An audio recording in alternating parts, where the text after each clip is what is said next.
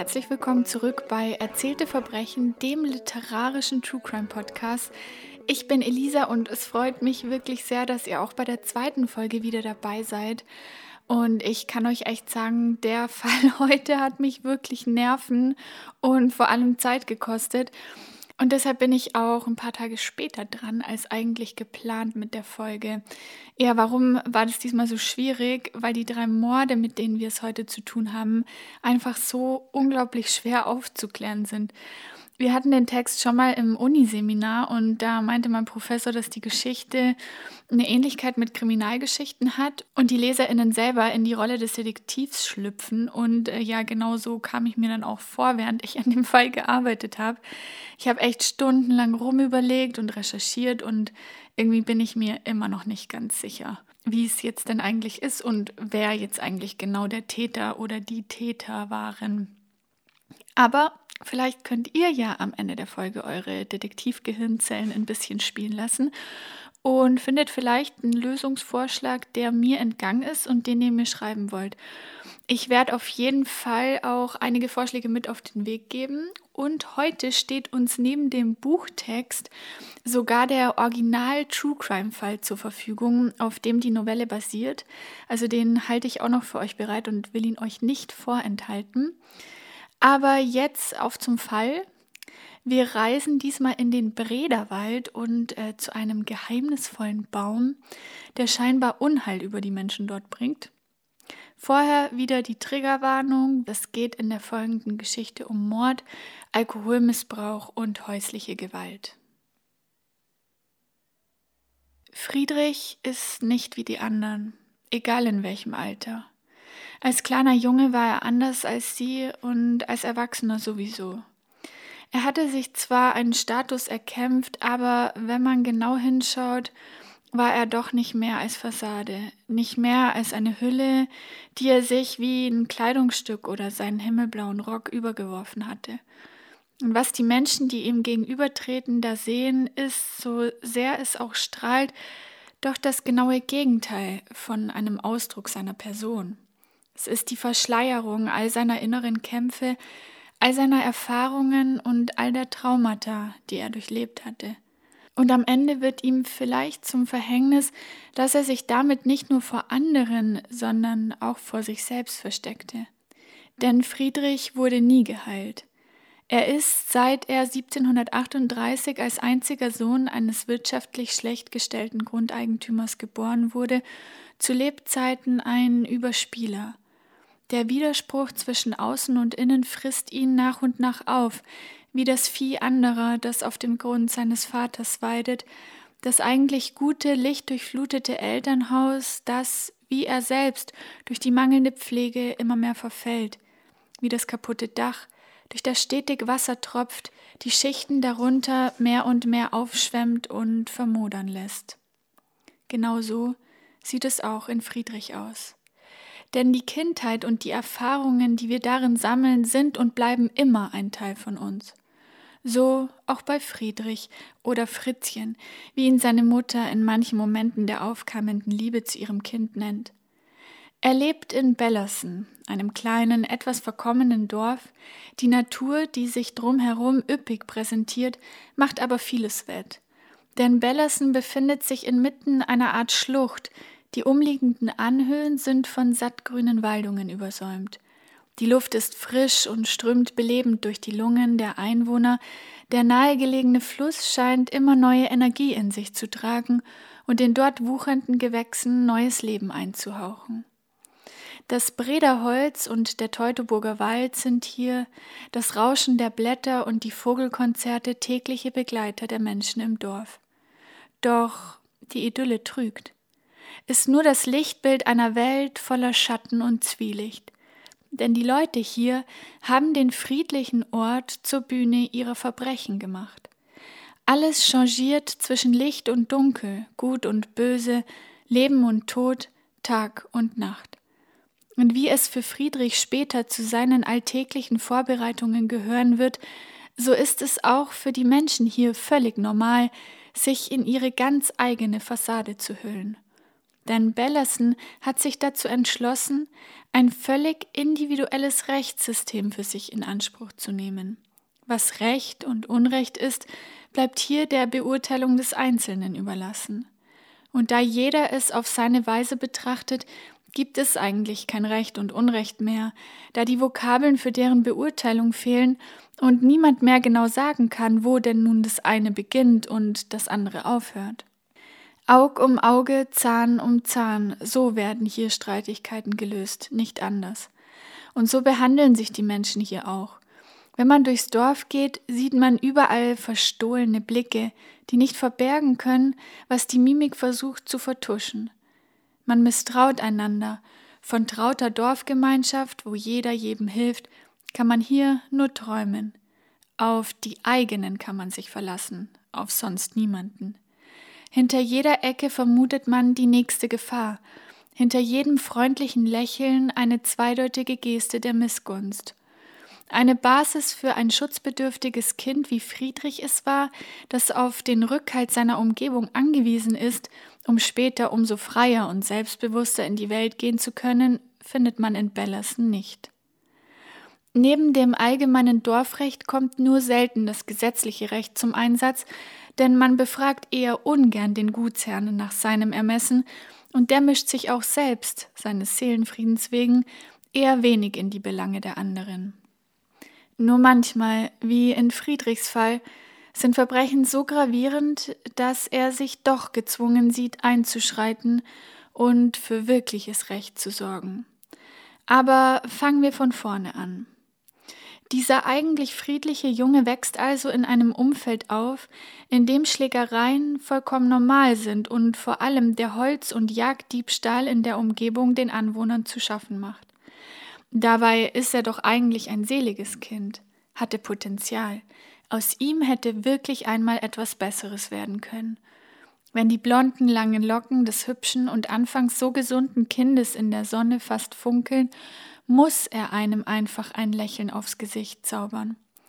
Wenn er am Abend weinend in seiner dunklen Kammer liegt, weil sein Vater, Hermann Mergel, mal wieder völlig betrunken Hand an seine Mutter Margaret legt, steht dieser Anblick in völligem Widerspruch zu seinem fröhlichen und unbeschwerten Gemüt.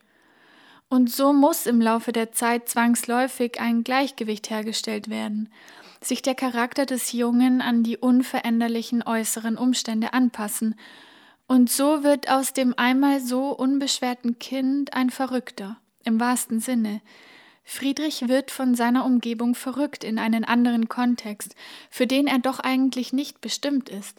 Ihm eine Bühne präsentiert, die für Schauspieler wie ihn eigentlich keine Rolle vorsieht. Egal ob als Kind ohne jegliches Vertrauen oder als Erwachsener, wo er sich nur so lange behaupten kann, wie Fassade und innere Kämpfe sich nicht gegenseitig zerstören. Doch so musste es kommen, wie bei allem, das ihn umgibt. Wie seine Mutter, für die er als Kind eines gewalttätigen Vaters schon während der Schwangerschaft eine Last ist, nach seiner Flucht vor der Strafverfolgung zerbricht und wie sein Vater der Selbstjustiz zum Opfer fällt. Und daran zerbricht auch Friedrich am Ende. Den ersten richtig derben Schlag erleidet der kleine Friedrich, als er neun Jahre alt ist. Er erinnert sich immer gut an den Abend, als seine Mutter ihm, nachdem es mitten in der Nacht heftig an die große Holztür geklopft hatte, verbietet, sein Zimmer zu verlassen. Aber durch den Lichtspalt seiner Türe, die sich nie richtig schließen lässt, weil sein Vater beim Dagegentreten die Scharniere beschädigt hatte, sieht er in dieser folgenschweren Nacht genau, dass da ein Mensch auf dem Küchentisch liegt, der sich nicht mehr bewegt. Er hat die verdreckten und verklumpten Schuhe seines Vaters an. Die Stimmen werden immer lauter, es geht hin und her, und ein Mann, dessen Stimme der kleine Friedrich nicht kennt, erzählt irgendwas von im Wald gefunden. Dann ist da noch dieses komische Geräusch, das Friedrich sonst nur hört, wenn seine Mutter das Haus auf Vordermann bringt und mit der großen rauen Bürste den alten Holzboden schrubbt. Warum sie sich jetzt in dieser Situation mit Hausarbeit beschäftigt, kann er sich aber beim besten Willen nicht erklären. Das nächste Mal sieht er den Vater im Schuppen, oder jedenfalls das, was wie sein Vater aussieht. Die Hände, die ihm, dem wenigstens von einem Menschen geliebten Sohn, sonst immer eine Kleinigkeit entgegenreichen, wenn der Vater nach Hause kommt, sind irgendwie so blau, und das Gesicht, das wenigstens ihm sonst freundlich entgegenlächelt, hat etwas von den Monstern, die Friedrich in seinen Träumen jagen. Später träumt er nicht mehr von Monstern. Was ihn dann verfolgt, ist die Leiche seines Vaters. Doch davon erzählt er nie jemandem. Er wundert sich nur manchmal darüber, dass auch andere wissen, dass sein Vater spuken kann. Bei denen erschreckt er sie zwar nicht in den Träumen, aber sie sagen, er würde jetzt durchs Brederholz laufen. Friedrich hat nicht nur davor Angst, auch seine Mutter wird ihm nach diesem Vorfall ganz fremd. Sie ist immer verwirrter und mit ihren schwarzen Bändern, die sie jetzt trägt, sieht sie so unheimlich aus. Nachdem der Vater also nicht mehr da ist, beginnen die Prügeleien.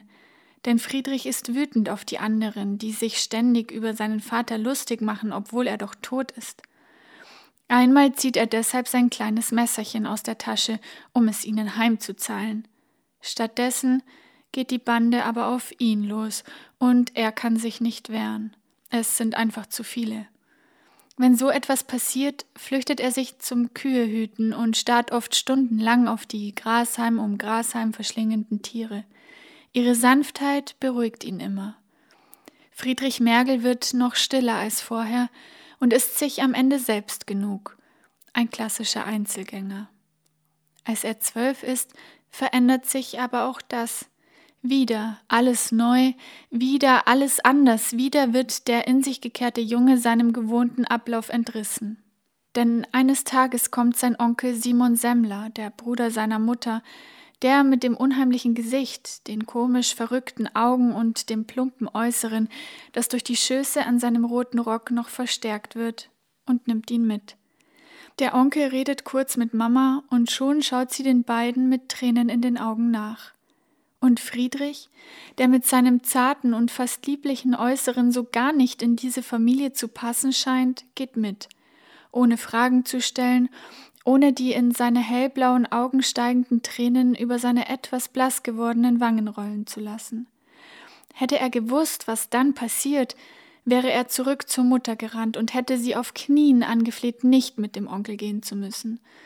Denn als es kurze Zeit später dunkel wird, die beiden Nachtwanderer nur noch das fahle Mondlicht begleitet und sie eine Zeit lang gelaufen waren, vorbei an der Buche, die ihr hohles Inneres wahrscheinlich davor geschützt hatte, Holzdieben zum Opfer zu fallen, und die damit irgendwie an Friedrichs spätere Fassade erinnert, die ein scheinbar leeres Inneres verhüllte und ihn so, zumindest zeitweise, vor äußeren Gefahren schützt, stehen sie plötzlich an der breiten Eiche, wie sein Onkel sie nennt. Als der Junge diese Bezeichnung hört, zuckt es wie Blitze durch seinen Kopf, denn er hatte sie früher schon einmal gehört. Er sieht das Bild seines erschlagenen Vaters vor Augen, hört das Blut auf den Boden tropfen, was jetzt wie Donnerschläge gegen seine Stirn schlägt. Es ist der Baum, genau der, an dem man seinen Vater tot fand. Beim Anblick des Tatortes krallt sich der Junge in den Arm seines Onkels, dass der vor Schmerz aufschreit und wird im nächsten Moment ganz ruhig. Er wehrt sich nicht mehr und sie gehen weg.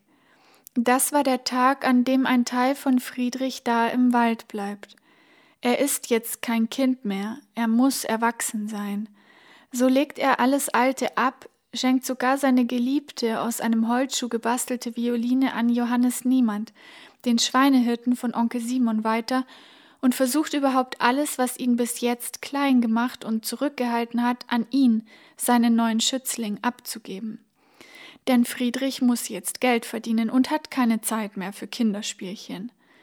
Bis zu seinem 18. Geburtstag hat er sich so mit viel Ehrgeiz einen bedeutenden Ruf in der Dorfwelt erarbeitet. Er ist nicht mehr der kleine, schwache Friedrich, sondern flößt Respekt ein. Keiner traut sich mehr etwas gegen ihn zu sagen oder sich über ihn lustig zu machen. Und wer es doch wagt, sich gegen ihn zu stellen, den weist er mit seinen Fäusten zurecht. Der gewisse Hochmut spiegelt sich auch in seinem Äußeren wider. Friedrichs Fassade, seine Burgmauern, die er über die Jahre um sich hochgezogen hat, werden immer stabiler und immer höher, so dass man am Ende nichts mehr von dem sehen kann, was hinter ihnen liegt.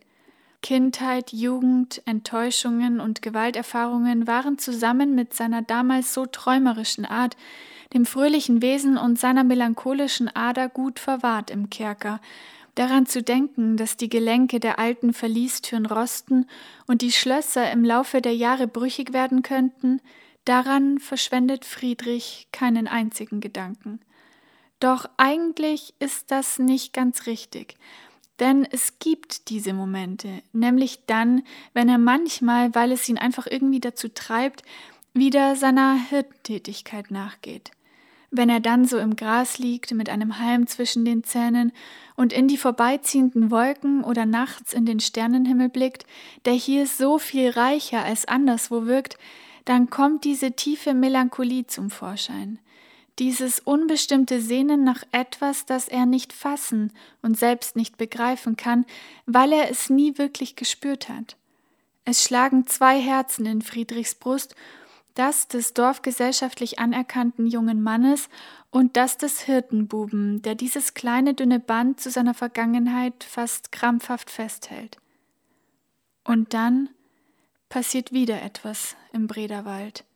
Wieder ein Toter, diesmal der Förster Brandes, wieder erschlagen, mit der rechten Hand am Flintenlauf und einer Axt im Kopf gefunden, doch diesmal ist es Friedrich, der vom Gerichtsschreiber als Verdächtiger verhört wird, denn mit ihm hatte Brandes kurz zuvor gesprochen, weil Friedrich wieder einmal auf seiner Wiese lag und mit seinem Hund die Kühe hütete.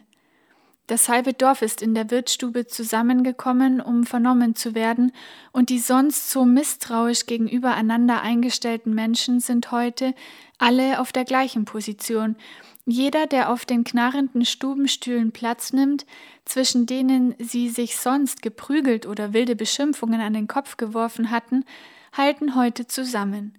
Denn schließlich geht es um Mord an einem von ihnen, und der kommt selbst in dieser scheinbar rechtlosen Gegend nicht alle Tage vor. Hauptzeugen sind die Hirten und Knechte, die in der Tatnacht in der Umgebung tätig waren und sie sind es auch, die Friedrich, den der Gerichtsschreiber dringend verdächtigt, entlasten können. Denn der Fundort der Leiche ist mehr als eine Dreiviertelstunde Fußweg entfernt von der Schlucht, in der ihn um vier Uhr morgens Brandes zusammen mit acht Forstbeamten, die auch als Zeugen verhört werden und die der Förster am Tatabend schon vorschickte, in ein Gespräch verwickelte. Schon zehn Minuten später wurde Friedrich von einigen Bauern gesehen, wie er die Herde ins Dorf trieb. Ein unabwendbares Alibi. Trotz wochenlanger Ermittlungen bleibt der Fall ungeklärt. Die nie gefassten Blaukittel, eine Bande von Holzdieben, die seit Wochen ihr Unwesen in den Wäldern treiben und auch nicht davor zurückschrecken, jeglicher Störung mit Gewalt zu entgegnen, stehen aber in starkem Verdacht. Auch Friedrich hat an dem Abend jemanden Holz schlagen hören und darin die Verbrecher vermutet, und das Einzige, was er bei seiner sonst sehr offenen Aussage verschweigt, ist, dass er Brandes in die Richtung geschickt hatte, aus der vorher das Geräusch kam, anstatt ihn den von ihm selbst eingeschlagenen Weg gehen zu lassen. Warum er das tat, warum er Brandes, getrennt von der Rückendeckung der anderen Förster, ins offene Messer hatte laufen lassen, ihm langsam dabei zusah, wie er im Dickicht verschwand und in die wahrscheinliche Todesfalle lief, warum ihn dann plötzlich, als er das Schärfen des Flintensteins hörte, die Panik packte und er ins Dorf eilte, wo er sich plötzlich todkrank fühlte und in seinem Zimmer verschwand, weiß er bis heute nicht. Vielleicht war es ein Anflug von Machtgefühl, von Einflussnahme, die sonst nur dazu reicht, sich die Menschen vom Hals zu halten – sie aber nie wirklich beeinflusst. Und dieses Gefühl, das zu tun, was man ein Leben lang mit ihm gemacht hatte, über das Schicksal eines anderen bestimmen, ihn hilflos ausliefern, ihn in gutem Glauben, es werde ihm nichts passieren, ins Unheil zu stürzen. Da war nun plötzlich in dieser dunklen, dunklen Nacht diese Chance, endlich einmal etwas Großes, Unumkehrbares, Mächtiges bewirken zu können. Als er merkte, welche fatale Konsequenz dieses Machtausüben hatte, erschrak er vor sich selbst und lief davon. Vielleicht ist das der Grund. Als der Gerichtsschreiber seine Fälle davonschwimmen sieht, nimmt er noch einmal all sein ermittlerisches Können zusammen und setzt auf das Überraschungsmoment. Völlig unangekündigt zieht er die Tatwaffe hinter dem Rücken hervor und hält sie Friedrich direkt vors Gesicht. Dieser erschrickt wirklich, aber nicht wegen der scharf blitzenden Klinge. Er starrt auf die Axt, kann seinen Blick kaum lösen von diesem ausgebrochenen Splitter an deren Stiel. Wie damals, als ihn der Onkel zur breiten Eiche brachte, fällt ihm bei dem Anblick wieder etwas ein. Erinnert er sich an etwas, das er schon mal irgendwo gesehen hatte. Das unheimliche Gesicht seines Onkels schiebt sich dazwischen, dass er fast meint, er würde wirklich vor ihm stehen. Aber es ist nur seine lebhafte Einbildungskraft, die ihm so deutlich den Ursprung seiner Erinnerung vor Augen führt. Doch auch das behält Friedrich für sich, und der Fall Brandes schließt sich. Im Oktober 1760 übertönt das gerade stattfindende Hochzeitsfest schon lange diese bedrückenden Erinnerungen. Von Brandes und seinem unglücklichen Schicksal redet niemand mehr. Friedrich, der sich lange Zeit mit dem Wissen um den Mörder gequält hatte, zeigt sich an diesem Abend stolz und prahlerisch wie eh und je. Johannes, sein unterwürfiger Begleiter, ist immer an seiner Seite und, sich über ihn erhebend, wirkt die ganze Fassade Friedrichs noch imposanter. Hier eine schroffe Bemerkung, da ein paar Ohrfeigen, dort ein Fußtritt, weil Johannes ein bisschen Butter aus der Küche stiehlt, hier seine blonden Locken in das Gesicht der jungen Mädchen geschmissen und da einen selbstverliebten Blick in Richtung der von ihnen unbeachteten Jungs in der Ecke geworfen. So lässt es sich leben.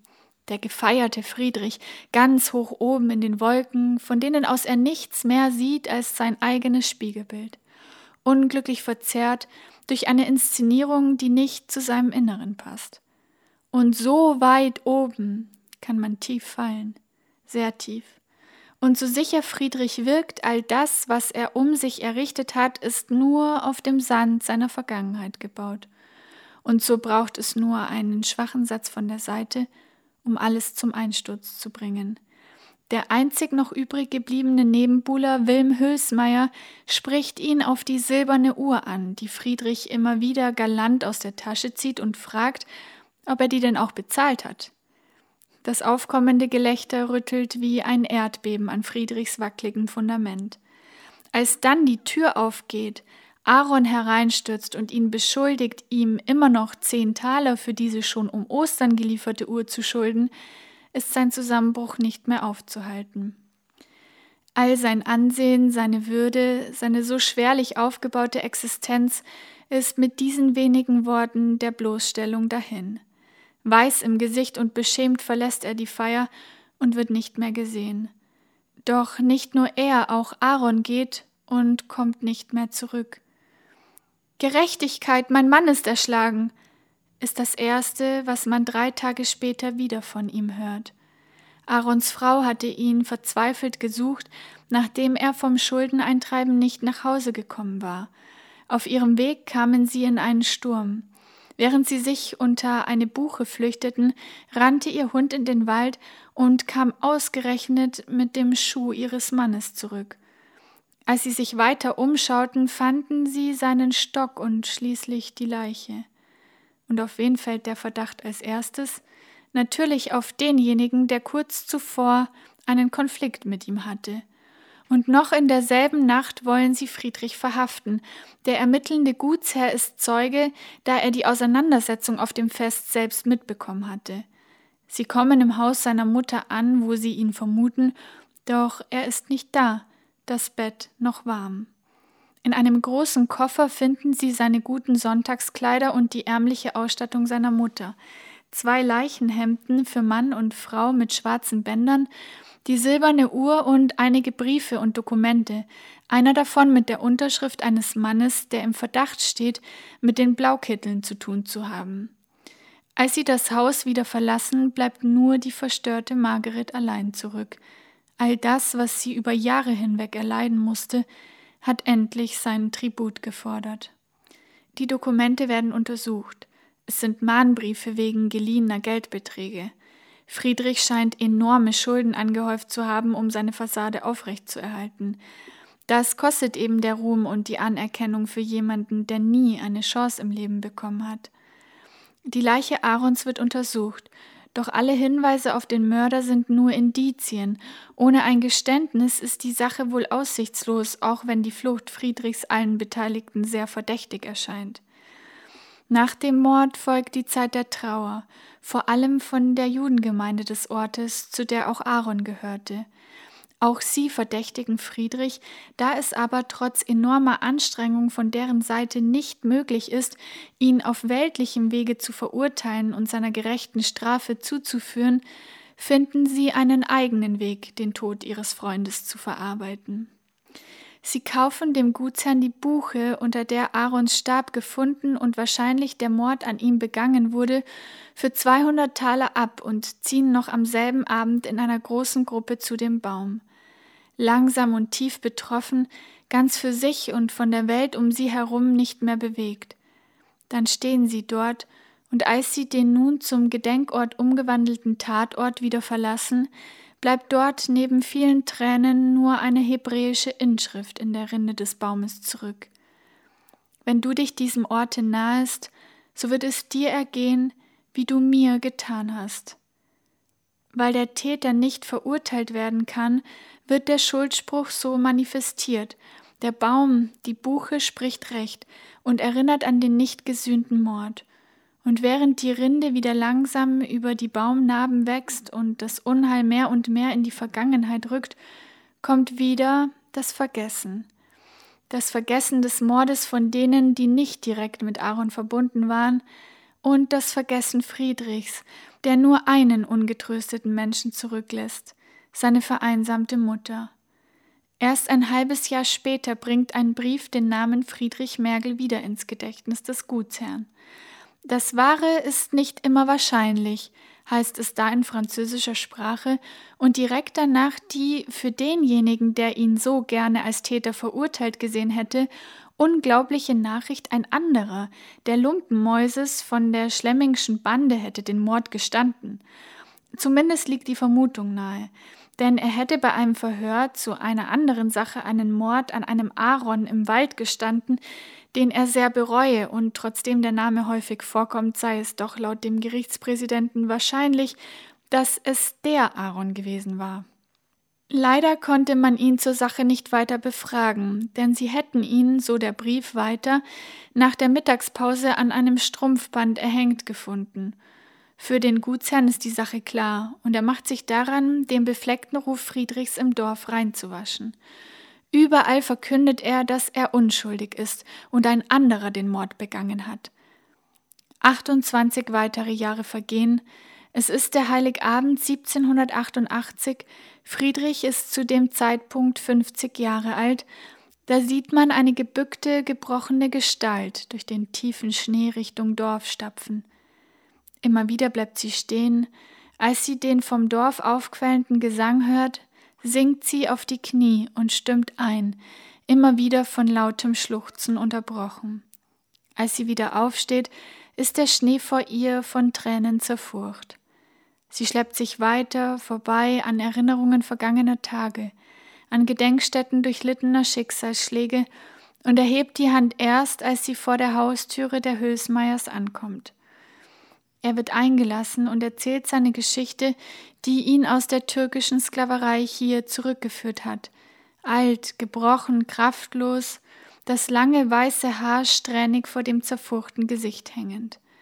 Es ist nicht, wie ihr vermutet, Friedrich, der endlich heimgekehrt ist, sondern Johannes, Johannes Niemand, der unscheinbare Junge und Untergebene Friedrichs mit der großen Ähnlichkeit in den Zügen der an dem Tag verschwunden war, als auch Friedrich flüchtete. Nur fiel das damals niemandem auf. Und doch jetzt erkannten ihn die Hülsmeyers wieder. Er stellt sich beim Gutsherrn vor, der sich jahrelang um das Wohlergehen der kranken Margaret gekümmert hatte und darf, nachdem er bei einer Witwe im Dorf ein Zimmer bekommt, für ihn Botengänge erledigen, bekommt Essen und schnitzt Holzlöffel. Alles fließt zu dahin und es scheint beinahe so, als wäre am Ende alles gut. Doch dann kommt Johannes von einem Botengang eines Tages viel später zurück als sonst. Ich bin durch den Föhrengrund gegangen, erklärt er und wirkt dabei sehr verändert. Die Frau des Barons bemerkt später, dass er so wunderlich und quer aus den Augen sah, und als sie anschließend ihrem Mann erklärt, dass das alles noch ein schlimmes Ende nehmen wird, ahnt sie wohl nicht, wie recht sie damit hat. Johannes verändert sich im Laufe der Zeit immer mehr. Er driftet irgendwohin ab, wohin ihm keiner nachfolgen kann. Und dann bleibt er wieder weg. Mehrere Tage diesmal. Die Frau des Gutsherrn macht sich Sorgen. Sie hält die Ungewissheit nicht aus, fühlt, dass ihre Vorahnung sie auch dieses Mal nicht trügt, denn auf ihr Gefühl konnte sie sich schon immer verlassen. Doch noch ist die Hoffnung nicht ganz dahin, noch könnte er leben, selbst wenn er gestürzt und irgendwo in den dunklen Wäldern verletzt liegen geblieben ist. Der Gutsherr schickt Jäger aus, vergebens. Er macht sich selbst auf den Weg, auch das erfolglos. Doch er trifft zwei Kinder, die ihn beide die Tage zuvor im Raum des Brederholzes gesehen hatten, den Kopf auf die Knie gesenkt und wie ein großer, erkalteter Stein inmitten des lebendigen Waldes verweilend. Es wird weitergesucht, doch wieder ohne ein Lebenszeichen. Einige Tage später wissen auch die Baronin und ihr Mann, dass Johannes, den guten Johannes, nur noch tot finden können des ermordeten Förster Brandes Sohn geht zwei Wochen später durch sein Revier. Die Hitze ist fast unerträglich, die Luft flirrt, kein Vogel in der Luft, einzig die Grillen zerschneiden das sengende Sonnenlicht mit ihrem unerlässlichen Konzert. Da von den ehemaligen Bäumen fast keine mehr übrig sind, findet er nur unter der Judenbuche Schatten. Zum Glück hatte man beim damaligen Verkauf veranlasst, dass sie nie gefällt werden darf. Die sattgrünen Blätter spenden den so ersehnten Schatten, und das Moos darunter bietet Brandes einen kühlen und weichen Rastplatz. Aber die angenehme Stimmung hält nicht lange an. Irgendwas stimmt hier nicht. Denn der Duft des waldigen Bodens wird von einem Aasgeruch überdeckt, der fast nicht auszuhalten ist. Stinkmorcheln, diese biestigen Pilze, kaum zu glauben, dass sie im Hexeneistadium essbar sind. So denkt Brandes vor sich hin und merkt, dass er von noch etwas gestört wird. Seinem Hund, der unablässig bellt und an der Rinde des riesenhaften Baumes kratzt. Der Förster sieht nach oben und erkennt, wenn auch stark verwachsen, die hebräischen Zeichen. Er war damals noch ein Kind, aber er erinnert sich an die Geschichte mit Aaron. Er hatte sich immer gefragt, was diese Inschrift bedeutet, aber es nie herausfinden können. Sein Hund beruhigt sich einfach nicht und da Brandes langsam ungeduldig wird, steht er auf, um nachzusehen, was den vierbeinigen Freund denn so nervös macht. Und sofort bereut er die Entscheidung. Er packt ihn an der Leine und rennt, so schnell ihn seine Beine tragen können, zum Gutsherrn. Kurze Zeit später stehen mehrere Männer um die Buche. Sie holen Johannes herunter, herunter vom Ast der Judenbuche, herunter vom Baum mit der Inschrift Im Tavor Bamak vom Hatze Bach Kasher Ata Asitali. Wenn du dich diesem Orte nahest, so wird es dir ergehen, wie du mir getan hast. Und als Johannes am Boden liegt und sie ihm den Strick und die Halsbinde abgenommen haben, macht der Gutsherr erschrocken einen Satz zurück. Denn deutlich ist eine große Narbe am Hals des Toten erkennbar. Für ihn ist damit der Fall klar. Die Leiche wird auf dem Schindanger vergraben, nachdem sie jetzt endlich, nach all der jahrelangen Ungewissheit, als Friedrich Mergel und der Mörder Aarons überführt ist. So, also so viel mal zu dem Fall. Jetzt machen wir es einfach wieder so wie letztes Mal. Ich gebe euch erstmal ein paar allgemeine Informationen und dann schauen wir uns die genannten Stellen mal nochmal gemeinsam an und gucken, ob wir vielleicht rausfinden, wer denn jetzt quasi welchen Mord begangen hat. Also erstmal zur Autorin des Textes, äh, jetzt kann ich es ja auch verraten, es ist die Judenbuche, ein Sittengemälde aus dem gebirgigten Westfalen von Annette von Droste-Hülshoff.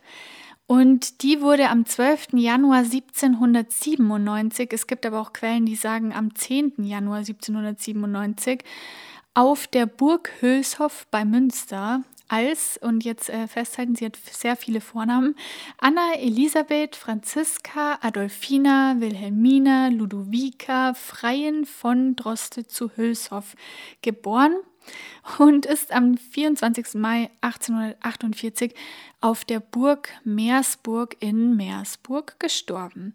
Und sie war eine deutsche Schriftstellerin und Komponistin, ihr habt den Namen bestimmt auch schon gehört.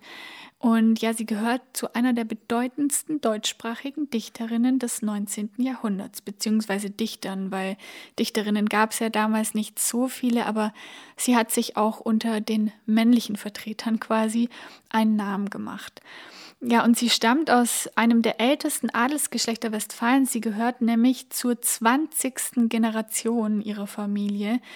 Und äh, ihre Familie, die zeichnet sich dadurch aus, dass da auch die Frauen sehr gebildet waren. Die Droste, wie man sie auch nennt, hatte als Kind eine außergewöhnliche Mädchenerziehung genossen und hat zum Beispiel Bücher in lateinischer, griechischer, französischer und englischer Sprache gelesen oder gelehrt bekommen und auch äh, geografische und naturkundliche und geschichtliche Kenntnisse ähm, an die Hand bekommen, was wirklich für Mädchen in der Zeit einfach sehr, sehr ungewöhnlich ist. Ja, jetzt äh, zu dem Text, die Judenbuche aus dem der Fall eben stammt, die ist das erste Mal im Morgenblatt für gebildete Leser erschienen.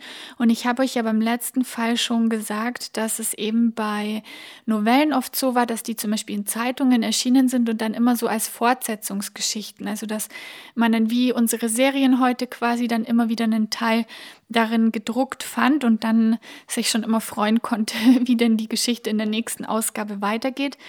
Und wie gesagt, dieser Text war im Morgenblatt für gebildete Leser und zwar Nummer 96 bis 111 und ist eben in mehreren Teilen oder mehreren Fortsetzungen, wie man auch sagt, äh, vom 22. April bis 10. Mai 1842 in insgesamt 16 Fortsetzungen erschienen. Die Droste kennt ihr vielleicht auch noch, äh, je nachdem wie alt ihr seid, von dem 20-Markschein, weil da ist nämlich auf der Vorderseite ein Porträt von ihr drauf, das wahrscheinlich ihre künstlerisch sehr begabte Schwester von ihr gezeichnet hat. Und auf der Rückseite ist ein Baum drauf. Und dieser Baum ist eben unsere Judenbuche, um die es heute geht.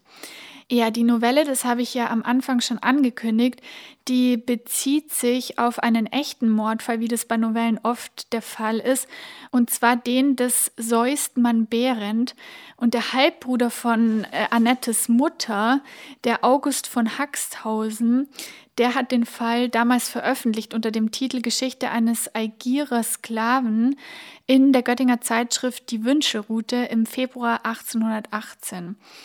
Ähm, der schreibt am Anfang von dieser Veröffentlichung, ich zitiere mal, die hier niedergeschriebene Geschichte ist wörtlich wahr. Viele hundert Leute in der Gegend, wo der Unglückliche lebte, können das bezeugen. Also heute wieder ein echter True Crime Fall quasi. Ja, und für die Novelle hat die Droste eben den Text benutzt und außerdem auch mündliche Familienüberlieferungen und eigene Quellenforschungen, weil der, der echte Mord, der ist auch in der Gegend passiert, wo sie eben aufgewachsen ist oder wo sie gelebt haben. Und ähm, da konnte sie das. Falls ihr hier immer wieder komische Geräusche im Hintergrund hört, Maria, eine meiner beiden Katzen, die hier mit mir wohnen, hat äh, ihre fünf Minuten schon seit ungefähr einer halben Stunde. Also äh, ich hoffe, es lenkt euch nicht allzu sehr ab. Also genau, sie hat die mündlichen Familienüberlieferungen und eigene Quellenforschungen benutzt und hat dann schon eigentlich sehr früh angefangen, an der erzählerischen Darstellung des Falles zu arbeiten. Und das hat auch einen sehr langen Arbeitsprozess nach sich gezogen. Also das, was uns vielleicht auch so oder mir zumindest so komplex vorkam oder womit ich einfach Schwierigkeiten hatte, das alles zu verarbeiten, liegt halt wohl einfach auch daran, dass sie sehr, sehr viel Zeit investiert hat und sehr, sehr viele Details in dem Text stecken, die uns aber vielleicht auch helfen können, die Mörder zu überführen.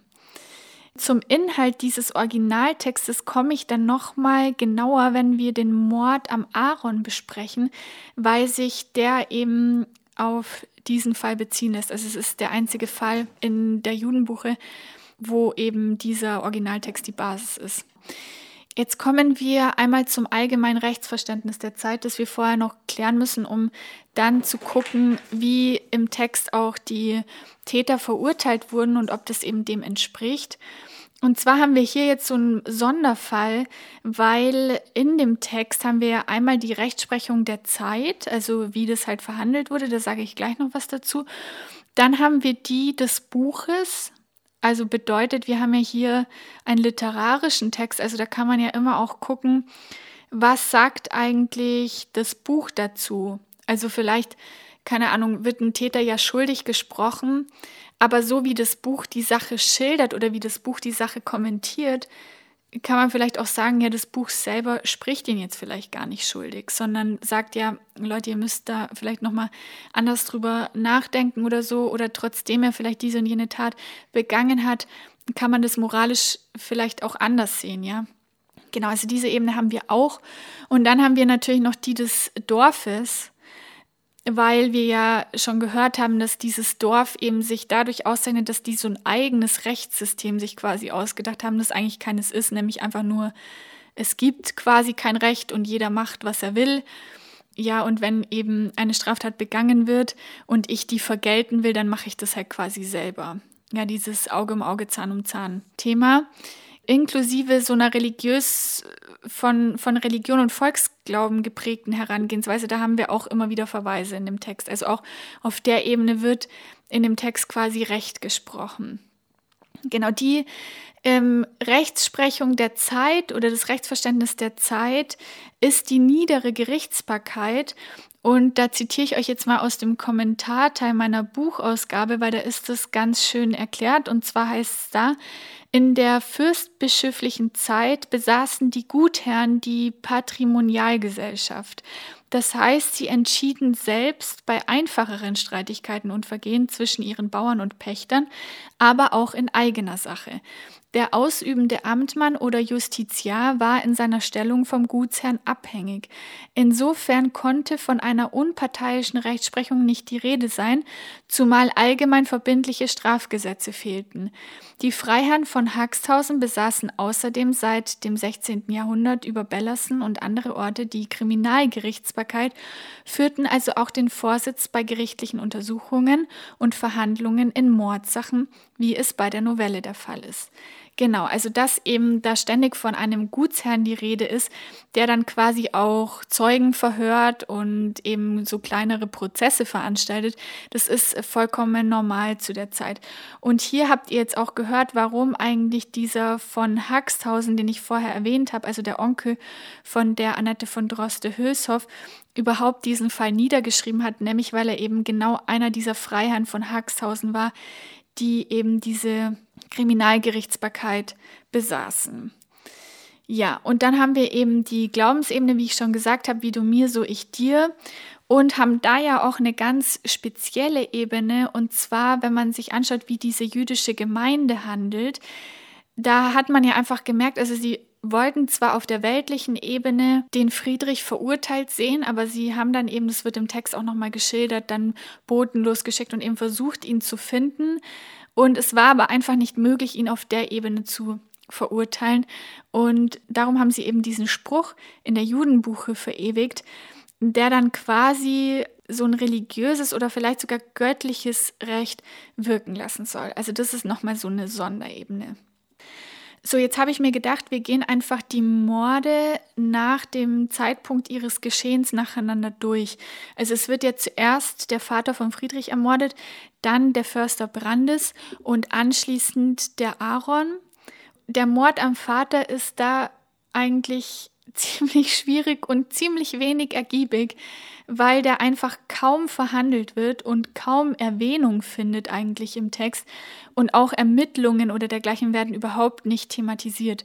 Also man kriegt einfach nur mit, dass dieser Mann eben, der sich ja dann als Vater von Friedrich herausstellt, da zu der Frau gebracht wird und ähm, dass dann die Leiche halt irgendwann weg ist aber wir erfahren eigentlich überhaupt nicht, wer das jetzt gewesen sein kann. auch die Blaukittel, an die ich irgendwie zuerst dachte, äh, können es gar nicht gewesen sein, weil mir dann später bewusst wurde, die treten erst viel später auf. Also da ist der Friedrich schon viel älter. Ich glaube, das sind irgendwie drei Jahre dazwischen. Das können wir immer ganz gut sagen, weil anhand des äh, genannten Alters vom Friedrich immer genau nachzuvollziehen ist, wie lang die Abstände zwischen verschiedenen Geschehnissen sind. Und ja, da, es können natürlich die Blaukittel trotzdem gewesen sein, dass die zu dem Zeitpunkt aber noch niemand als Blaukittel identifiziert hatte. Aber wie gesagt, die waren zu der Zeit noch nicht aktuell. Und so ist es im Prinzip nicht aufzuklären. Also es gibt gar keine Hinweise im Text, wo man irgendwie vermuten könnte, wer das jetzt war. Und es ist jetzt auch nicht zum Beispiel geschildert, dass er mit irgendwem einen besonders starken Konflikt hatte oder so, wo man dann sagen kann, ja, vielleicht hat der ihn ja einfach ermordet.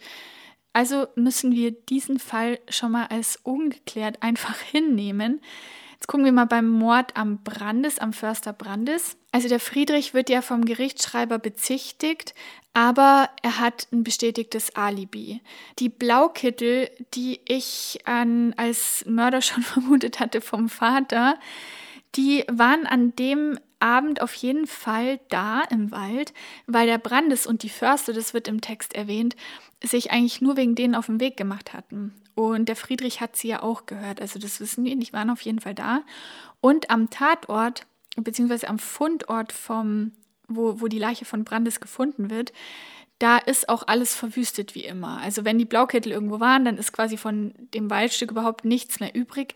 Und da sie sehr schnell arbeiten, sieht es halt immer aus wie ein Schlachtfeld. Also das, genau, also der Friedrich sagt auch mal an dem Abend, dass er sie quasi erkannt hat, weil er diese schnellen Schläge gegen das Holz gehört hat. Also die sind einfach immer ruckzuck da und ruckzuck wieder weg. Und sie werden laut dem Buch auch von der Allgemeinheit verdächtigt. Aber Vielleicht erinnert ihr euch ja an die Axt, auf die der Friedrich wegen diesem Splitter starren musste. Ich bin da jetzt vorher nicht weiter drauf eingegangen, aber der Text zeigt später, wenn auch irgendwie ein bisschen unterschwellig, dass Friedrich durch dieses Merkmal der Axt wohl die von seinem Onkel wiedererkennt. Weil er will dann am Sonntag drauf zum Beichten und man kann vermuten aus dem Zusammenhang, dass er sein Gewissen erleichtern will, indem er beichtet, dass sein Onkel quasi, dass er seinen Onkel als Mörder von Brandes vermutet. Er äh, versucht sich deshalb sogar dann irgendwie in der ganz in der Früh, wenn es noch dunkel ist, aus dem Haus zu schleichen.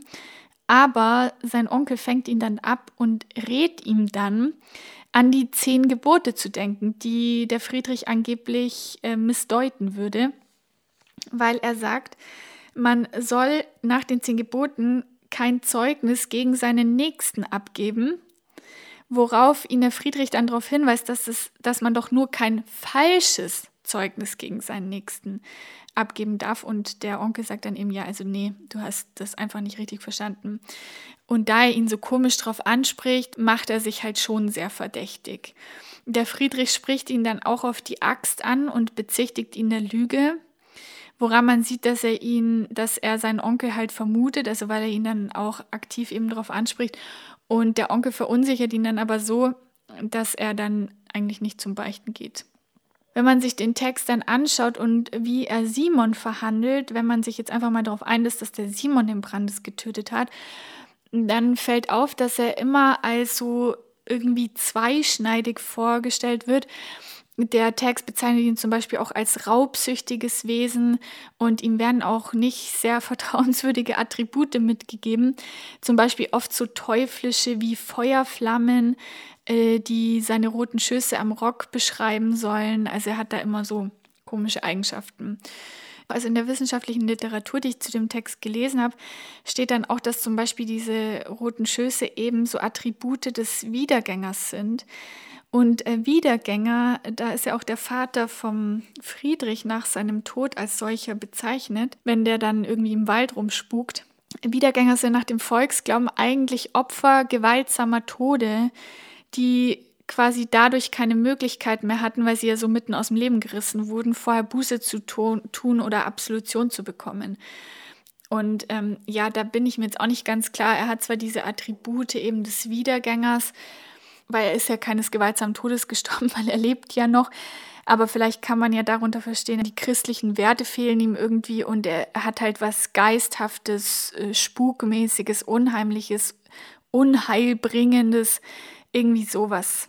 Also es passt schon eigentlich zu einer verbrecherischen Person irgendwie. Außerdem lügt er natürlich auch, zum Beispiel äh, hinsichtlich dem Johannes, niemand, den wir ja auch kennengelernt haben, der wohl nicht nur sein Schweinehit ist, sondern auch sein unehelicher Sohn. Ich habe hier ähm, auch mal wieder die Bibel befragt, weil es ja einfach recht viele äh, religiöse Zitate auch und Hinweise in dem Text gibt. Und es gibt da tatsächlich auch das Gleichnis vom verlorenen Sohn, vielleicht habt ihr das schon mal gehört, der sich, nachdem er das Erbe seines Vaters verprasst hat, als Schweinehirt durchschlägt. Der Johannes hat jetzt nicht das Erbe seines Vaters ähm, verprasst, aber da er auch Schweinehirt ist und ein nicht erwähnter Sohn, quasi könnte man ihn ja auch so als verlorenen Sohn identifizieren. Ähm, es kommt auch im Buch vor, dass die Mutter von Friedrich, die stellt diese Vermutung an, dass der Johannes eben eigentlich sein unehelicher Sohn ist. Und außerdem hat er ja auch so gewisse Gesichtszüge, die dem Friedrich einfach auch sehr ähnlich sind. Also würde er auch diesbezüglich lügen. Und es wäre natürlich zu der Zeit, das muss man ja dazu sagen, es geht halt gar nicht, dass man ein uneheliches Kind hat. Also das wäre auch noch so ein Hinweis, dass der Simon nicht sehr vertrauenswürdig ist. Und wenn es jetzt so wäre, dass er den Mord begangen hat und wir aber schon die Infos von den Blaukitteln haben, dann wäre meine Vermutung, dass der Simon wahrscheinlich sogar Teil der Blaukittel ist. Also man hat die ja nie identifiziert. Die haben halt alle immer diese blaue Kleidung an, deswegen nennt man sie Blaukittel. Und dadurch sind die sich aber alle quasi so ähnlich, dass nie jemand identifiziert, wer ist das jetzt denn eigentlich genau? Also es wäre jetzt nicht ganz abwegig, dass jetzt auch jemand, den das Dorf eigentlich kennt, Teil dieser Blaukittel sein kann. Oder es wäre zumindest nicht ganz unlogisch, ja. Genau, und so wäre quasi Simon und, und die ganze Gruppe der Blaukittel vielleicht auch zusammen die Täter, da der Friedrich an dem Abend den Brandes ja absichtlich in die Richtung der vorherigen Geräusche geschickt hat. Also es ist auch sehr wahrscheinlich, dass er dann auf die Blaukittel gestoßen ist. Und wenn wir Simon zum Täter machen, muss er also quasi ein Teil der Blaukittel gewesen sein. Ja, dem Mord wird am Ende der Geschichte, also wird bis zum Ende der Geschichte dann nicht weiter nachgegangen. Und das Buch sagt auch, dass der Mord nicht aufgeklärt werden konnte. Es gibt da immer wieder so Stellen im Text, wo die LeserInnen direkt angesprochen werden und so das Gelesene quasi noch ein Stückchen weiter erklärt wird. Und das ist eben so eine Stelle. Also da sagt wirklich der Text, Leser, wenn du dich jetzt wunderst, was denn jetzt aus dem Mordfall geworden ist, dann muss ich dir sagen, der konnte nie aufgeklärt werden. So ungefähr in dem Stil. Solche Stellen, die markieren natürlich auch den Realitätsanspruch der Geschichte, also was für die Novelle wieder äh, üblich ist. Also es ist ja so eine unerhörte Begebenheit quasi, die da geschildert wird.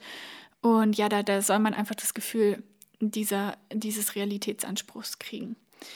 Gut, also können wir vielleicht festhalten, der Simon ist schon sehr verdächtig, aber alles, was ich jetzt erwähnt habe, sind natürlich trotzdem wieder irgendwie nur Indizien. Also es ist jetzt nicht so, dass wir sagen können, ja, der Simon, der war es auf jeden Fall. Also für einen Schuldspruch wird es womöglich nicht reichen. Dann äh, schauen wir mal beim letzten Mordfall. Vielleicht sind wir da erfolgreicher. Der Mord an dem Aaron. Und da will ich euch jetzt, wie vorher erwähnt, noch kurz den Inhalt der Vorlage erzählen. Also ich erzähle euch den jetzt nach, ich lese euch den jetzt nicht vor, weil die einfach wichtig ist, um dann auch zu schauen, wer denn jetzt der Täter sein könnte, beziehungsweise an Stellen der Judenbuche, wo wir nicht sagen können, wie ist es jetzt eigentlich, kann man ja, weil man weiß, dass sich die Droste Hülshoff stark an der Vorlage orientiert hat, vielleicht da die Lösung rauslesen und da die Parallelen ziehen. Ah ja, wenn es in der Vorlage so ist, dann ist es wahrscheinlich in der Judenbuche auch so gemeint und vielleicht hilft uns das noch weiter. Also in der Vorlage hat der Täter nicht äh, wie in unserem Beispiel eine Uhr gekauft, sondern er hat ein Tuch zum Föhrhemd gekauft, also wahrscheinlich einen Stoff, mit dem er so ein Hemd herstellen wollte bei dem Schutzjuden Pinnes in Förden. Und der Knecht Hermann Winkelhannes ist der Käufer. Aus Bellersen kommt der, also da haben wir wieder eine Parallele, weil der wirklich auch aus dem Ort kommt, den der Text dann, also die Judenbuche dann auch benutzt. Und trotz der Nutzung dieses Tuchs eben hat er das nicht bezahlt und will es auch nicht bezahlen. Der Pinnes klagt ihn dann bei der Gutsherrschaft Hermanns an. Also da haben wir wieder, beim Gutsherrn kann angeklagt werden, weil der Gutsherr auch Recht sprechen kann. Und der Pinnes kriegt dann Recht und den vollen Betrag zugesprochen. Die Anwesenden hören dann den Hermann sagen, also es ist quasi auch wie so ein kleiner Prozess und da sind halt auch Leute anwesend und die hören dann diesen Hermann sagen, dass er den Pinnes umbringen will. Ein Förster Schmitz, der sieht dann den Hermann, also eben diesen Schuldner quasi am Abend in das Heilig Geistholz gehen und dort sich einen Knüppel abschneiden. Er trifft dann auf seinem Weg, also der Förster trifft dann auf seinem Weg auch den Pinnes, der ankündigt, durchs Holz nach Hause gehen zu wollen. Und zwei Tage später kommt dann Pinnes Frau schreiend, ihr Mann sei erschlagen worden, ins Dorf gelaufen. Also da wieder genau die Parallele. Die bringen dann die Leiche ins Dorf und die sieht ein bisschen anders aus, während bei unserem Aaron er nur quasi einen tödlichen Schlag auf die Schläfe bekommen hat, hat diese Leiche jetzt 17 sichtbare Schläge mit einem Knüppel erhalten, aber keiner von sechsen auf den Hirnschädel gefallenen hatte diesen zersprengt, also ich zitiere jetzt wörtlich, ungeachtet sie so vollwichtig gewesen, dass die Haut jedes Mal abgequetscht war. Genau, als äh, tödlich identifiziert wurden dann die Schläge aufs Genick und die Rippen. Dann stellt man auch noch fest, dass äh, die Haut der Leiche an den Händen abgeschabt ist und geht davon aus, dass der Ermordete quasi versucht hat, den Knüppel irgendwie festzuhalten und der Mörder hat den immer wieder aus seinen Händen rausgezogen und damit halt die Haut abgewetzt. Am Tatort findet man dann auch noch die blutige Tatwaffe und der Förster erinnert sich dann bei dem Anblick direkt, dass er eben den gesehen hat, wie er sich den Holzknüppel abschneidet, den Hermann. Und die Zeugen, die auch noch dabei sind, oder beziehungsweise die dann später verhört werden, die erinnern sich an den Satz von ihm, dass er eben den Pinnes töten wolle. Also man hat hier natürlich einen eindeutigen Verdacht. Auch hier wollen sie ihn dann in seinem Elternhaus fassen. Da ist aber nur der Vater daheim und der sagt, dass er nicht da sei. Aber währenddessen flüchtet er quasi unbemerkt aus dem Fenster. Also der Vater hat ihn in dem Fall gedeckt. Wir haben hier auch eine Judengemeinde, die sich das Opfer dann zum Begräbnis abholt und den Gutsherrn bittet, ihnen den Baum, unter dem die Leiche gefunden wurde, dass sie da unsere Zeichen, also so ist es im Text gesagt, einritzen wollen und auch dafür bezahlen wollen. Und hier ist es ein bisschen anders. Der Gutsherr erlaubt ihnen dann unentgeltlich alles zu schreiben, was sie nur wollen. Äh, die Juden erklären dann, sie wollen das machen, dass der Mörder, den unser Gott finden wird, keines rechten Daudes sterben soll. Dann vergehen sechs Jahre und wir sind jetzt im Jahr 1787 dann bekommt der Fürstbischof von Paderborn einen Brief, den er nach dem Lesen dem Drost gibt. Äh, kurze Erklärung, Drost, das ist so ein alter Titel, der stammt eigentlich aus dem Mittelalter, aber wurde teilweise sehr selten auch äh, bis ins 18. Jahrhundert verliehen.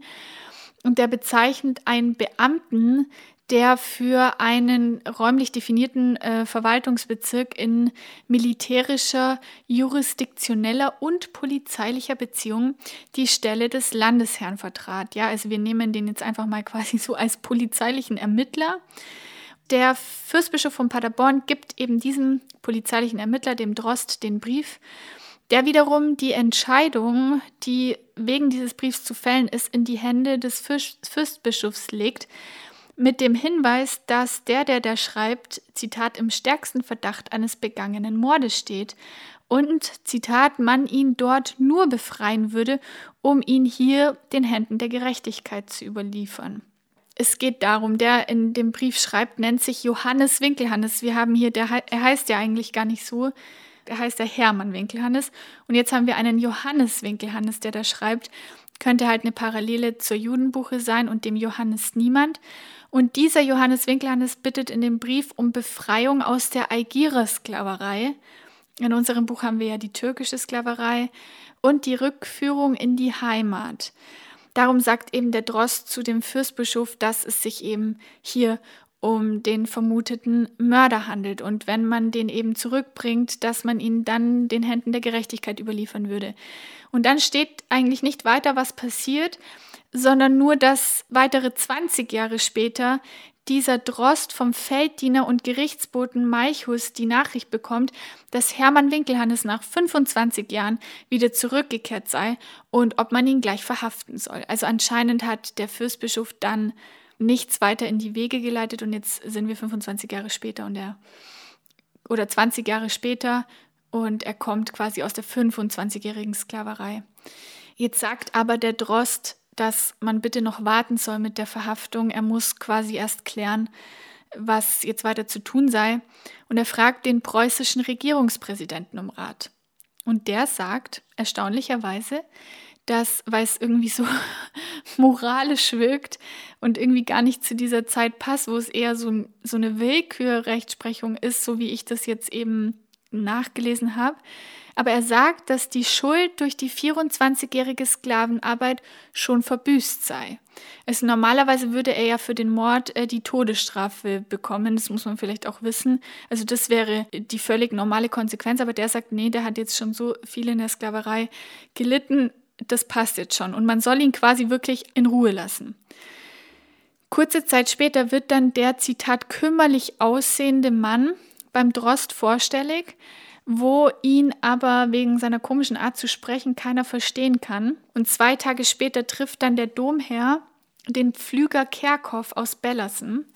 Und der erzählt ihm, dass sie vor einer Stunde den Algierer im Kiel an einem Baum hangen gefunden, so sagt man, haben. Also haben wir hier auch wieder den Baum und den Erhängten. Und der Drost ordnet dann an, ihn nicht wie einen Selbstmörder. Und jetzt haben wir hier einen krassen Unterschied. Ja, man muss bedenken, ein Selbstmord ist ja eine Sünde, also ist ein sündiges Verhalten. Man darf sich nach religiösen Gesichtspunkten nicht selbst töten. Und jetzt haben wir hier einen Selbstmörder und der Drost sagt oder ordnet an, dass er nicht wie ein Selbstmörder begraben werden soll, also auf dem Schindanger eigentlich, so wie es dann mit unserer Leiche im Buch geschehen ist, sondern er soll ein ehrliches Begräbnis haben.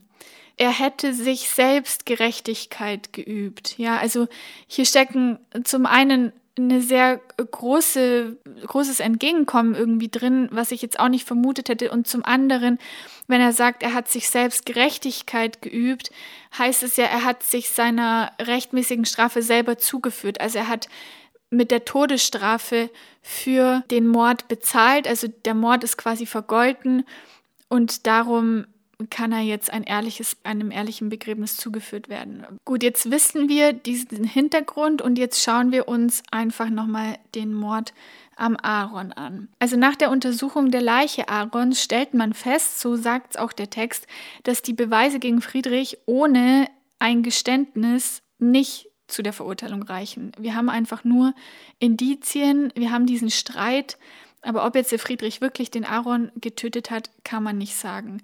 Seine Flucht ist zwar natürlich verdächtig, aber mehr halt auch nicht.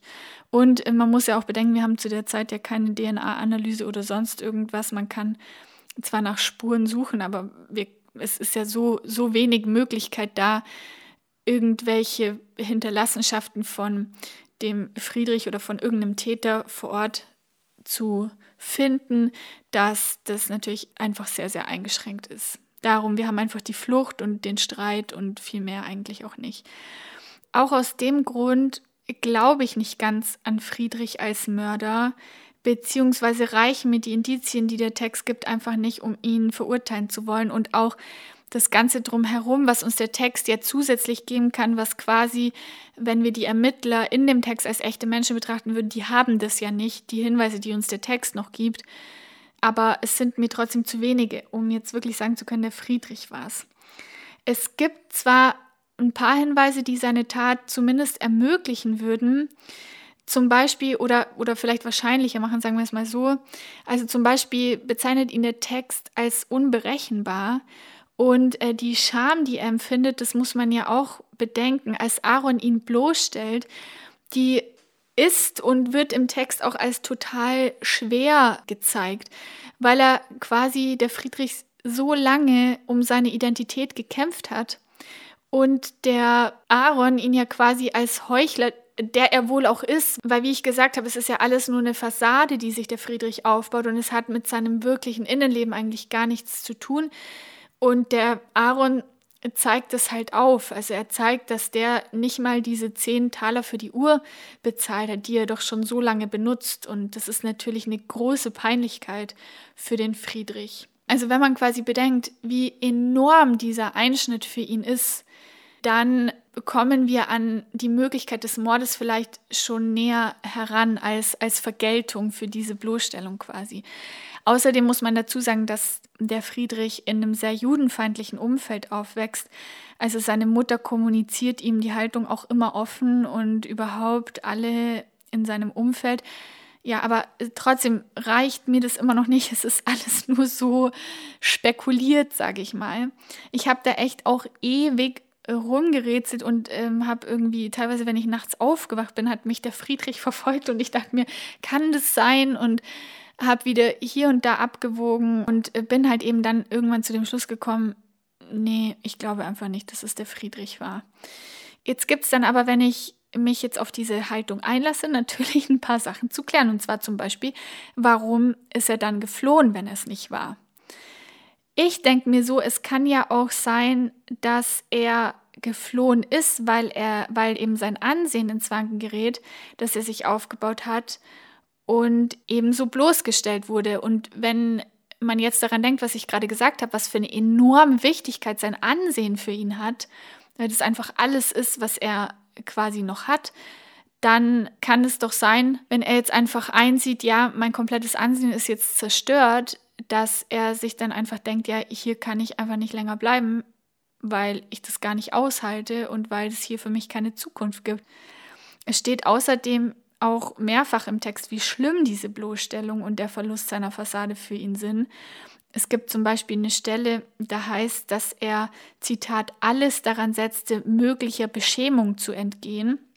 Es ist eines seiner wichtigsten Lebensaufgaben oder dass er sich gewöhnte, die innere Schande der äußeren vorzuziehen. Also das heißt, er hat lieber dieses Ansehen und keine äußere Schande als ein reines Gewissen quasi. Und über diese Zerstörung seines Ansehens hinaus muss man natürlich auch dazu sagen, dass er weiß, dass er verdächtigt werden wird und irgendwie da ein bisschen blöde Karten hat. Und dass selbst wenn er dann freigesprochen wird, weil er es ja womöglich wirklich nicht war, es genügend Vorurteile geben wird. Also das, das weiß man ja heute noch, wenn teilweise Menschen, die vor Gericht stehen und sich dann irgendwann rausstellt, dass die unrechtmäßig vor Gericht standen und unschuldig gesprochen werden, die dann trotzdem einfach Angriffe erleiden von Menschen, die aber der Überzeugung sind, dass die das doch waren. Also Vorurteile sind da natürlich gerade auch in so einem dörflichen Kontext natürlich enorm und er weiß, er wird aus der Rolle nie wieder rauskommen. Und das kann ja auch noch so ein Grund sein, warum er in Bellerson einfach gar keine Basis mehr sieht. Ja, und dann müssen wir uns natürlich noch die Textstelle am Ende anschauen. Der Gutsherr und noch andere gehen zu dem Baum holen den Johannes runter und nehmen ihm dann die Halsbinde und die Schlinge ab. Und der Gutsherr erkennt eine Narbe an seinem Hals, die an der Stelle das erste Mal erwähnt wird. Und nie zuvor hat man von dieser Narbe gehört und sagt dann, es sei nicht recht, und das ist jetzt ganz wichtig, dass, äh, Zitat, der Unschuldige für den Schuldigen leide. Und dann identifiziert er ihn als den Friedrich Mergel. Und die Leiche kommt dann auf den Schindanger, was, wie ich ja gesagt habe, ähm, gängig ist für Selbstmörder. Jetzt haben wir da eine Narbe, die wir noch nie zuvor gesehen haben, die noch nie zuvor erwähnt wurde und wir haben einen Menschen, mit dem ja der Gutsherr, der ihn jetzt als Friedrich identifiziert, das muss man ja auch bedenken, seit mehreren Wochen schon eigentlich zu tun hatte. Also es hätte ja vorher schon mal passieren können, dass er erkennt, es ist vielleicht gar nicht der Johannes, sondern es ist der Friedrich. Also für mich ist es total unlogisch, dass er jetzt so eine unerwähnte Narbe sieht. Und jetzt ist es auf einmal der Friedrich. Und jetzt ist er auf einmal schuldig. Ein Friedrich, den er vorher, ja, das haben wir ja auch gehört, unschuldig gesprochen hat. Also das passt einfach nicht. Das ist sehr komisch. Und ja, jetzt habe ich geguckt, erstens mal, was hat diese Narbe zu bedeuten? Und laut der wissenschaftlichen Literatur zu dem Text verweist diese Narbe auf das Keinsmal. Das äh, lassen wir jetzt einfach mal so dahingestellt auf das Keinsmal und dessen Bedeutung gehe ich dann später noch genauer ein. Jedenfalls spricht der Text an diesem Ende den Friedrich schuldig, also über die Ebene der sonst gewählten Kommunikation, nämlich biblische Verweise. Also das Keinsmal markiert den Mörder. Wenn wir uns jetzt auf diese biblischen Verweise verlassen, die der Text ja vorher oft wählt, und dem Gutsherrn glauben, dass wir jetzt hier den Friedrich vor uns haben, spricht der Text Friedrich schuldig. Aber zusätzlich ja auch dadurch, dass er an einer Buche hängt. Wir haben jetzt hier äh, die Buche mit der Inschrift und die verweist ja darauf.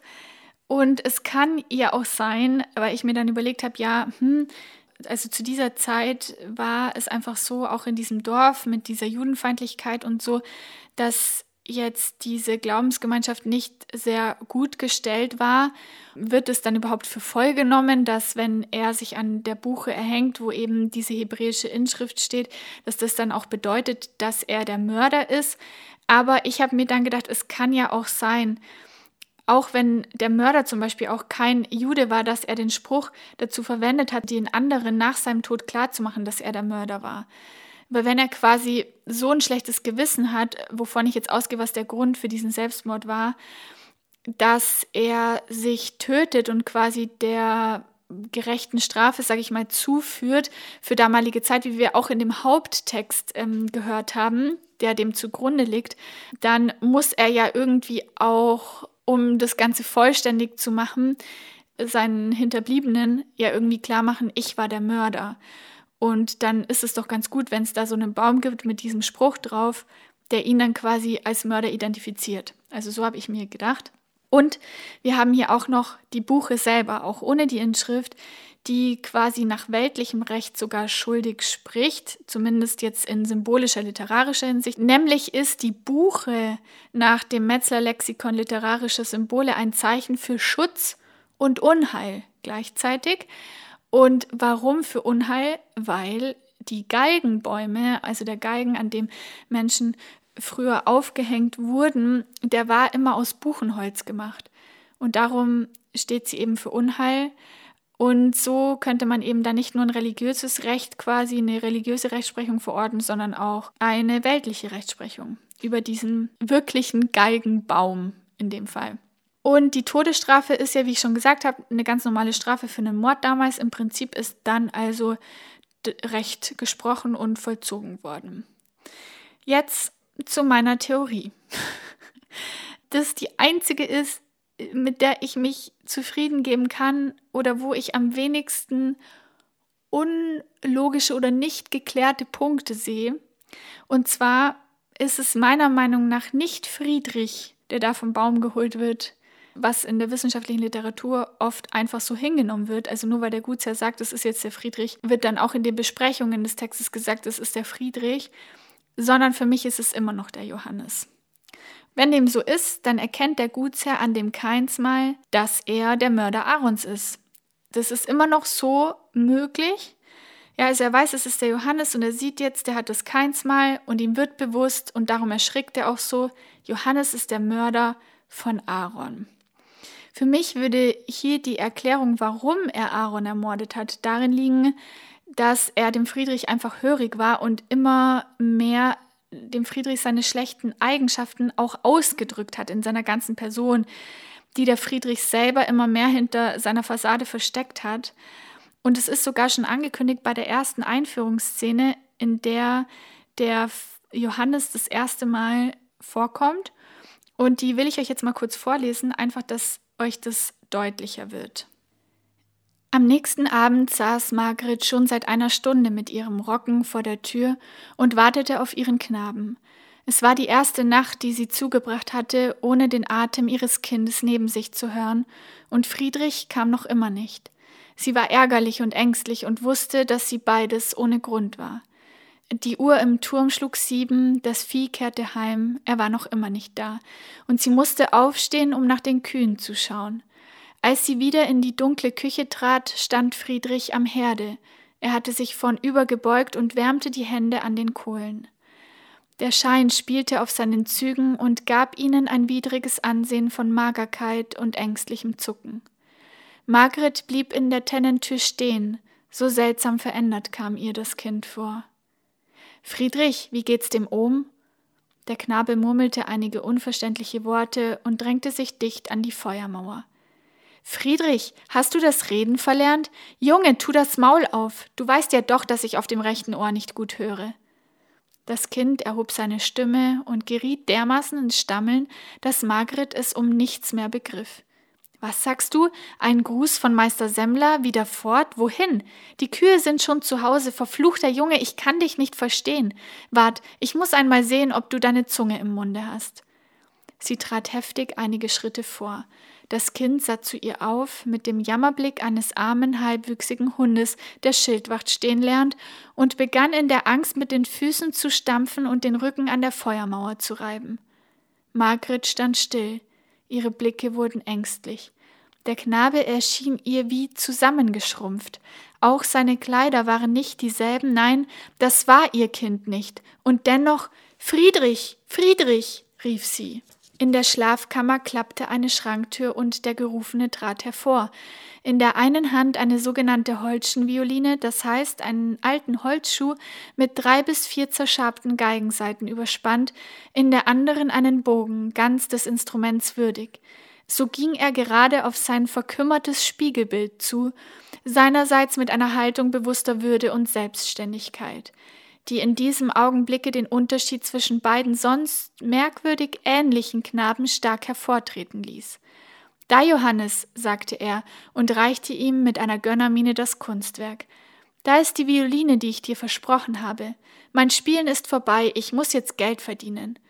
Johannes warf noch einmal einen scheuen Blick auf Margret, streckte dann langsam seine Hand aus, bis er das Dargebotene fest ergriffen hatte und brachte es wie verstohlen unter die Flügel seines armseligen Jäckchens. Margret stand ganz still und ließ die Kinder gewähren. Ihre Gedanken hatten eine andere, sehr ernste Richtung genommen, und sie blickte mit unruhigem Auge von einem auf den anderen. Der fremde Knabe hatte sich wieder über die Kohlen gebeugt, mit einem Ausdruck augenblicklichen Wohlbehagens, der an Albernheit grenzte, während in Friedrichs Zügen der Wechsel eines offenbar mehr selbstischen als gutmütigen Mitgefühls spielte und sein Auge in fast glasartiger Klarheit zum ersten Male bestimmt den Ausdruck jenes ungebändigten Ehrgeizes und Hanges zum Großtun zeigte, der nachher als so starkes Motiv seiner meisten Handlungen hervortrat. Also ihr seht hier jetzt diese beiden Charaktere, Friedrich und Johannes, sind hier gegenübergestellt und sogar die Mutter selber kann am Anfang nicht unterscheiden, wer wer ist. Und sogar der Text sagt am Anfang, dass der Friedrich am Herde steht, obwohl er sich ja dann nachher als Johannes entpuppt. Also es heißt nicht im Text, ja, das klingt jetzt vielleicht blöd, aber der wahrscheinliche Friedrich steht da am Herd oder ein Junge steht da am Herd und zeigt uns dann, dass die Mutter ihn für Friedrich hält, aber sagt nie selber, dass es der Friedrich ist, sondern er sagt ganz klar, der Friedrich steht am Herd. Und dann haben wir immer wieder so Worte oder so Formulierungen wie sein verkümmertes Spiegelbild, ja, oder ähm, er hat zum Beispiel auch dieses selbstische Mitgefühl, ja, also das heißt, er hat nur Mitgefühl um seinem eigenen Zweck gerecht zu werden, der Friedrich, und er benutzt den Johannes, der ihm aber schon irgendwie ähnlich ist und der mit seiner gebückten Haltung und seinem, seiner komischen Art das Negative verkörpert. Genau, also das wollte ich euch mit der Stelle einfach zeigen. Sie sind sich sehr ähnlich und sie sind teilweise auch ähm, als, als Synonyme so ungefähr betrachtet. Und natürlich sieht man schon an der Stelle, dass dadurch, dass er sich über den Johannes erhebt, er jetzt auf einmal so selbstständig und so selbstsicher auftritt und er vielleicht über dieses Handeln irgendwie von seinen schlechten Eigenschaften ablassen kann, die dann anschließend der Schweinehit seines Onkels verkörpert. Und dass der Johannes das Schlechte verkörpert, wofür er ja eigentlich gar nichts kann, weil er hat sich ja irgendwie nicht ausgesucht, dass er als uneheliches Kind geboren wird und sein Vater, ausgerechnet der Simon, mit all seiner Schlechtigkeit irgendwie ist. Aber auch in der Rolle als Schweinehirt steckt es drin. Äh, wenn wir wieder die Bibelverweise nehmen, dann sind Schweine, gelten als unreine und krankmachende Tiere. Und auch dieser Sohn, wo ich vorher gesagt habe, der verlorene Sohn, dass der eben dann als Schweinehirt tätig ist, zeigt einfach nur, dass er quasi an der, am untersten Niveau der Gesellschaft irgendwie angekommen ist. Also auch da steckt das Schlechte vom Johannes einfach drin, charakterisiert ihn als solchen. So könnte es für mich auch sein, wenn wir jetzt bedenken, dass der Friedrich sich dem Johannes quasi untertan gemacht hat, sage ich jetzt mal, dann kann es doch auch sein, und das wissen wir ja, der Johannes war ja auch vor Ort, dass er den Vorfall mit dem Aaron beobachtet hat und dann aus dem Verständnis seiner Rolle heraus, die er vom Friedrich bekommen hat, den Mord beging. Er dachte also quasi wie immer für den Friedrich handeln zu müssen und quasi Vergeltung für ihn zu üben so könnte ich mir es einfach erklären. Und auch solche Aussprüche wie Auge um Auge, Zahn um Zahn, die vielleicht erstmal so wirken, als würden sie auf Friedrich deuten, können doch trotzdem den Johannes meinen, weil er halt die Vergeltung geübt hat. Also es ist ja dann trotzdem ein, eine Vergeltungstat und Auge um Auge, Zahn um Zahn passt vom Verständnis her für mich immer noch. Jetzt hat der Gutsherr, ja, den müssen wir jetzt auch noch klären. Warum sagt er, dass es der Friedrich ist? Er hat ja den Johannes ganz anders kennengelernt als das, was ich jetzt geschildert habe und schon gleich gar nicht als Mörder. Er hat seinen guten Johannes quasi kennengelernt, der für ihn über Monate hinweg arbeitet, der bei ihm zu Hause täglich ist und mit dem er halt auch totales Mitleid empfindet, der so viel durchgestanden hat und der halt einfach Gnade verdient. Im Originaltext, der der Judenbuche zugrunde liegt, erfährt ja der Täter sogar diese Gnade, weil der ja, wie wir schon gesagt haben, dieses, diese Besonderheit erfährt, nämlich das ehrliche Begräbnis. Was bedeutet es jetzt also, wenn meine Erklärung stimmt? Der Satz äh, des Gutsherrn am Ende, es ist nicht recht, dass der Unschuldige für den Schuldigen leide. Und warum identifiziert er die Leiche als Friedrich? Also, nach meiner Erklärung wäre ja jetzt der Unschuldige quasi der Johannes und der Schuldige der Friedrich, sonst macht es keinen Sinn. Denn der Friedrich machte ja durch sein Verhalten den eigentlich so guten und aufopfernden Johannes, den eben der Gutsherr kennengelernt hat, zum Mörder. Zumindest könnte man dem Gutsherrn halt, der ihn eben ganz, ganz anders kennengelernt hat, diese Einsicht unterstellen. Also revidiert er den eigentlich von ihm unschuldig gesprochenen Friedrich, als er diesen ersten Brief doch mal bekommen hat, wo eben drin stand, dass ein anderer den Mord gestanden hat und er dann im Dorf verbreitet hat, der Friedrich ist unschuldig. Er revidiert diesen Unschuldigspruch und trägt den Förstern auf, ihn im Dorf wieder zum Mörder zu machen. Und warum? Weil er so das Vermächtnis vom Johannes reinwaschen kann. Wenn er das nicht tun würde, würde sich im Dorf natürlich verbreiten, dass sich Johannes aus seiner Schuld heraus an der Judenbuche erhängt hat und der auch nach seinem Tod als Mörder gelten. Und von dieser Schande, also dass der Unschuldige, der nichts dafür konnte, dass, dass er schuldig geworden ist, für den eigentlich Schuldigen, also den Friedrich, leidet. Also er will diese Schande von dem Johannes fernhalten. Daran sieht man übrigens auch, wie stark der Ruf eines Menschen von der Meinung und von dem Getratsche der anderen abhängig war und wie leichtfertig die individuelle Einstellung des Einzelnen oder die subjektive Meinung des Einzelnen dafür gesorgt hat, dass zum Beispiel einer erstmal als Mörder identifiziert wird. Ja, der Gutsherr dachte ja ganz zu Anfang, der Friedrich ist schuldig. Dann spricht er ihn unschuldig und dann spricht er ihn jetzt wieder schuldig und es funktioniert auch ganz gut. Genau, das ist wahnsinnig abhängig, natürlich auch von der Meinung der Dorfmitglieder, was ja vorher mein Argument war, warum der Friedrich vielleicht geflohen ist, obwohl er den Mord womöglich gar nicht begangen hat.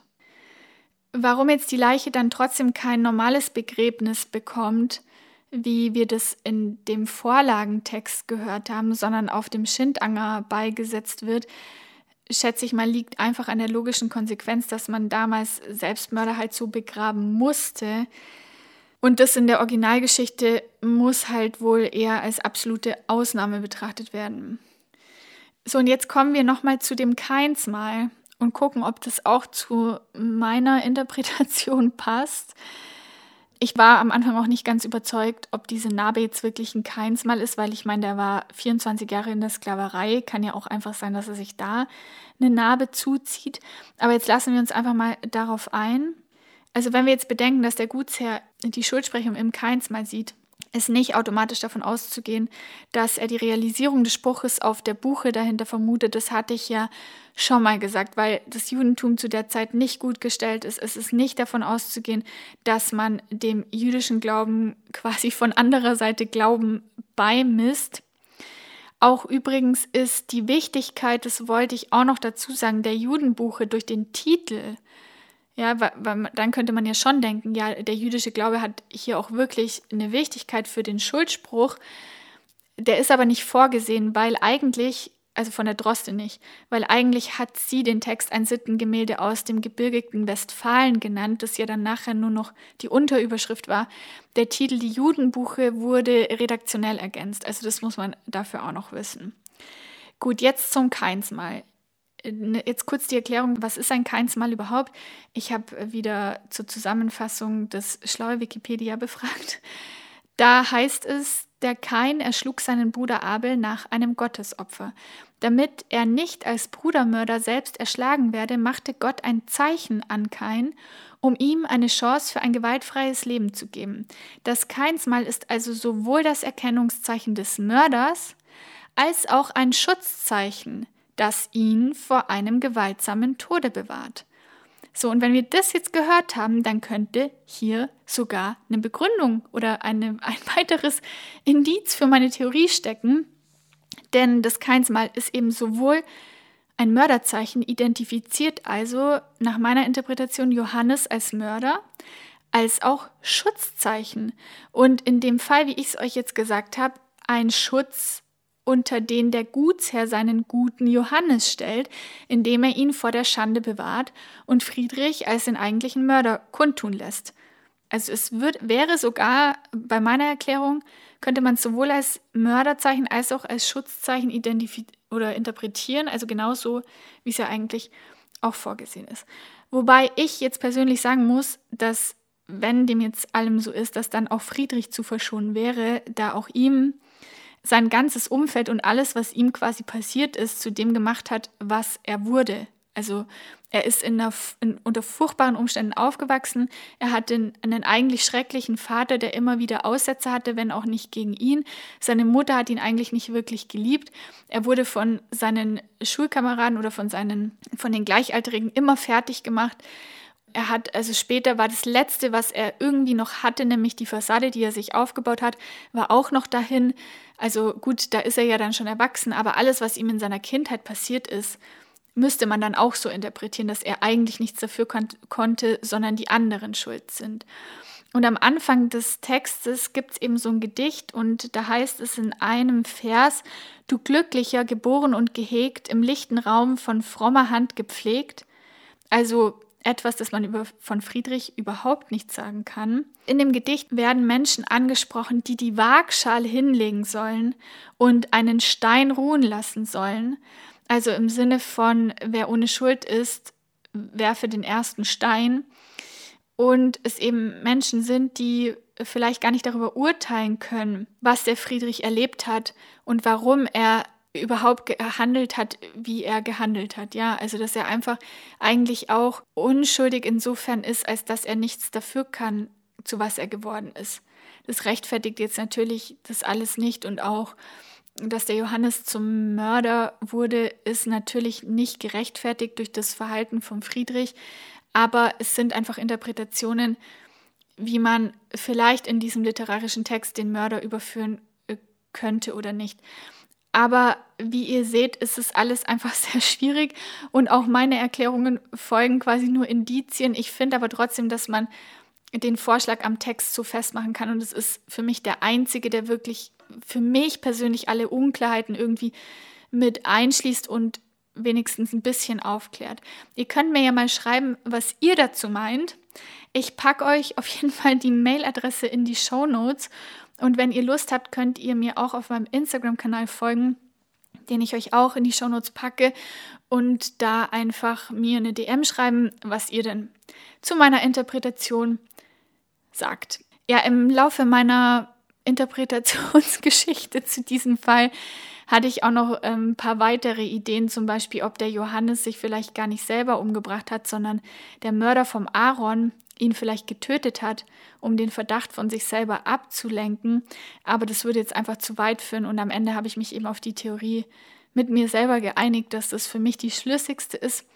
Ja, und damit sind wir jetzt am Ende dieses echt komplizierten und langwierigen Falles angekommen. Ich hoffe, dass es euch gefallen hat und dass es für euch auch ein bisschen spannend war. Wer jetzt Lust hat, den Text sich nochmal komplett anzuhören, also wie der in der literarischen Fassung quasi ist, der kann das auf meinem Hörbuchkanal tun. Da habe ich den wieder für euch eingelesen und hochgeladen. Ich verlinke euch das auch in den Show Notes. Und ansonsten freue ich mich, wenn ich euch beim nächsten Fall wieder begrüßen darf und verbleibe jetzt einfach mit ganz lieben Grüßen und ich drücke euch ganz fest. Bis ganz bald. Tschüss, eure Elisa.